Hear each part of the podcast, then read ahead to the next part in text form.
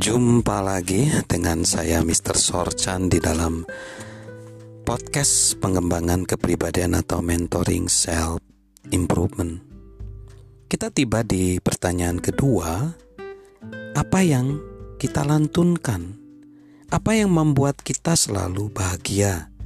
Apa yang membuat kita terlonjak saat melangkah? Apa yang membuat kita melompat gembira atau spontan melantunkan lagu? So, apa yang pertama kali kita mendengar pertanyaan ini dan jawabannya benar-benar tidak menarik? Misalnya nilai bagus, teman-teman, makanan dan olahraga. Apalagi yang kita harapkan? Ya, saya ingat di usia 18 tahun. Saya tertarik sekali di usia remaja saya untuk saya bisa menginspirasi banyak orang. Di, di saat ini, di usia saya sudah mulai masuk di dekade kelima, yang membuat saya gembira adalah bagaimana saya bisa menginspirasi banyak orang. Saya percaya bahwa kunci untuk mengubah dunia kita adalah bagaimana kita bisa hidup dengan terencana, Penyair Rap Waldo Emerson mengatakan, tujuan hidup kita bukan kebahagiaan. Tujuan hidup adalah jadi sosok yang berguna, terhormat, penuh kasih sayang. Untuk mencapainya, lakukan hal yang membuat perubahan agar hidupmu bahagia dan semakin bahagia. Saya percaya bahwa Ketika seseorang mengalami hal tersebut, dia akan menemukan kebahagiaan terbesarnya. Lalu, pertanyaan yang ketiga yang perlu kita tanyakan, apa yang kita impikan? Pertanyaan terakhir ini benar-benar akan memperluas kemungkinan hidup kita. Selain itu, pertanyaan ini juga akan mengkapitalisasi jawaban atas dua pertanyaan sebelumnya dan membawa ke level berikutnya dengan faktor bagaimana jika.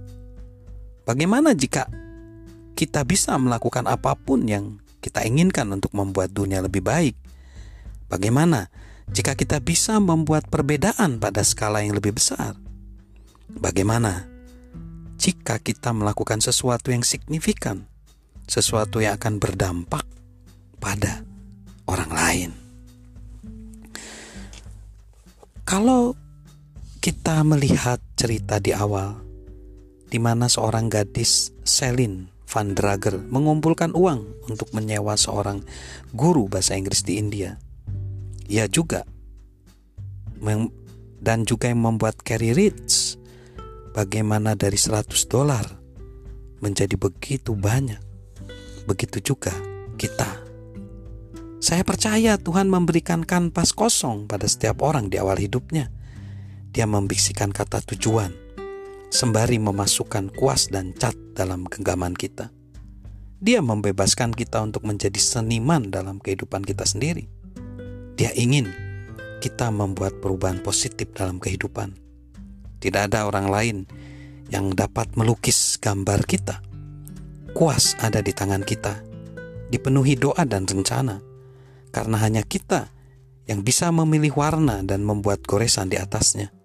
Seperti yang kita lakukan, dia akan mengamati dengan gembira saat kita melukiskan gambar tentang kehidupan bermakna. Akan jadi apa lukisan kita?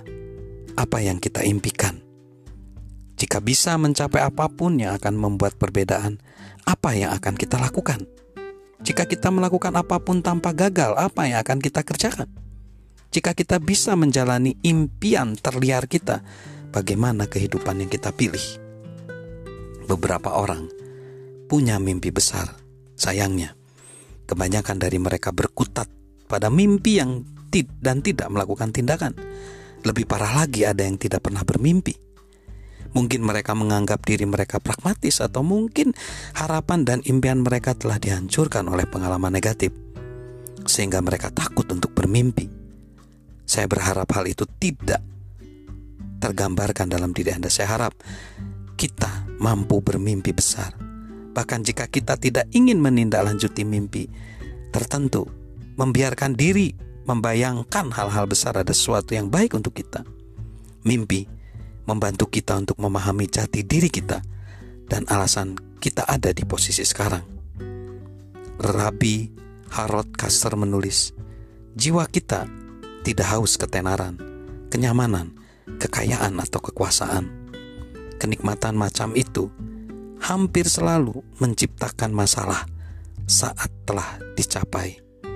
Jiwa kita lapar makna karena kita punya naluri untuk menjalani hidup yang bermakna, agar dunia setidaknya sedikit berbeda setelah kita menjalaninya. Makna hidup macam apa yang kita dambakan? Bagaimana cara kita membuat perbedaan di dunia ini? Bagaimana Anda bisa meningkatkan nilai orang lain? Keterampilan apa yang kita miliki sehingga dapat membantu kehidupan orang? Bagaimana kita bertindak secara signifikan? Mungkin kita tidak bisa memahami semua faktor mengapa secara sekaligus. Saya juga enggak. Tapi begitu mengerti arah yang dituju, perjalanan kita pun akan dimulai. Kita hanya tinggal memperbaiki alasan yang ada dalam diri kita. Perbaikan itu terus berlanjut, bahkan ketika usia saya sekarang mencapai 52 tahun. Saya berharap itu akan terus berlangsung, bertumbuh, berkembang, dan makin tajam. Itulah tanda bahwa Tuhan masih punya tugas buat saya, buat kita semua. Masih ada hal yang harus dilakukan untuk membuat perbedaan di dunia ini.